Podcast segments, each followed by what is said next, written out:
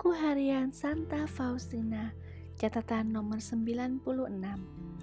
Pencobaan-pencobaan ilahi dalam jiwa yang sangat dicintai olehnya. Pencobaan dan kegelapan setan.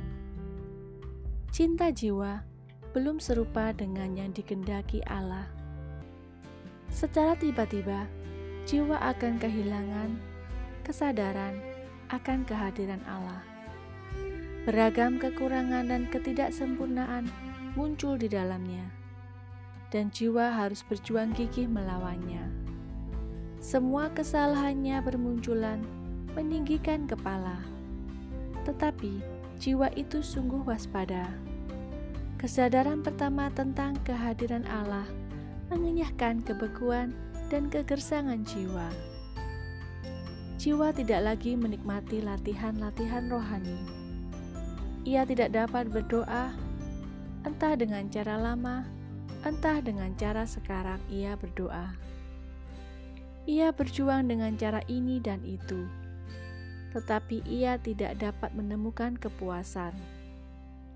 Allah telah menyembunyikan diri dari dia, dan ia tidak dapat menemukan penghiburan dalam ciptaan. Juga, tidak satu makhluk pun dapat menghibur dia jiwa itu merana karena sangat merindukan Allah. Tetapi yang ia lihat adalah kepapaannya sendiri. Ia mulai merasakan keadilan Allah. Ia merasa bahwa dirinya telah kehilangan segala karunia yang telah diberikan Allah kepadanya. Akal budinya meredup dan kegelapan memenuhinya siksaan yang tak terberikan mulai terasa.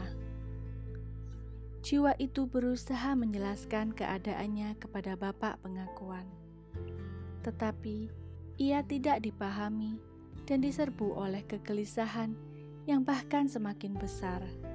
Setan memulai pekerjaannya. Catatan harian nomor 97 Iman terhuyung-huyung di bawah himpitan pergulatan semakin mengganas. Jiwa berusaha keras untuk berpaut kepada Allah dengan membangun niat. Dengan izin Allah, setan melangkah lebih jauh. Harapan dan cintanya pun mulai diuji. Godaan-godaan ini sungguh mengerikan. Diam-diam, katakan demikian Allah menopang jiwa itu. Jiwa itu tidak sadar akan hal ini, tetapi kalau tidak ditopang Allah, mustahil ia dapat tetap teguh. Dan Allah mengenal dengan baik seberapa banyak ia dapat mengizinkan jiwa itu dicobai. Jiwa itu dicobai agar tidak mempercayai kebenaran-kebenaran yang diwahyukan dan agar tidak jujur terhadap bapak pengakuan. Setan berkata kepadanya, "Lihat, tak seorang pun memahami kamu. Mengapa kamu berbicara mengenai semua ini?" Kata-kata yang mengerikan menggelegar di telinganya, dan jiwa itu merasa bahwa ia sedang mengucapkan kata-kata itu melawan Allah.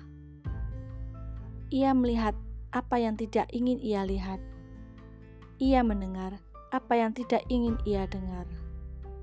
Dan oh, sungguh mengerikan bahwa pada saat seperti ini ia tidak memiliki seorang bapa pengakuan yang berpengalaman.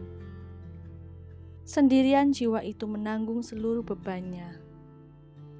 Tetapi orang harus melakukan segala daya upaya untuk menemukan, kalau mungkin, seorang bapak pengakuan yang sungguh paham, karena jiwa itu dapat binasa, tertindih beban, dan berada di tepi jurang. Semua cobaan ini berat dan sulit. Allah tidak mengirimnya kepada suatu jiwa yang belum pernah merasakan kemesraan dengannya dan yang belum pernah mengecap kesukaan-kesukaan ilahi.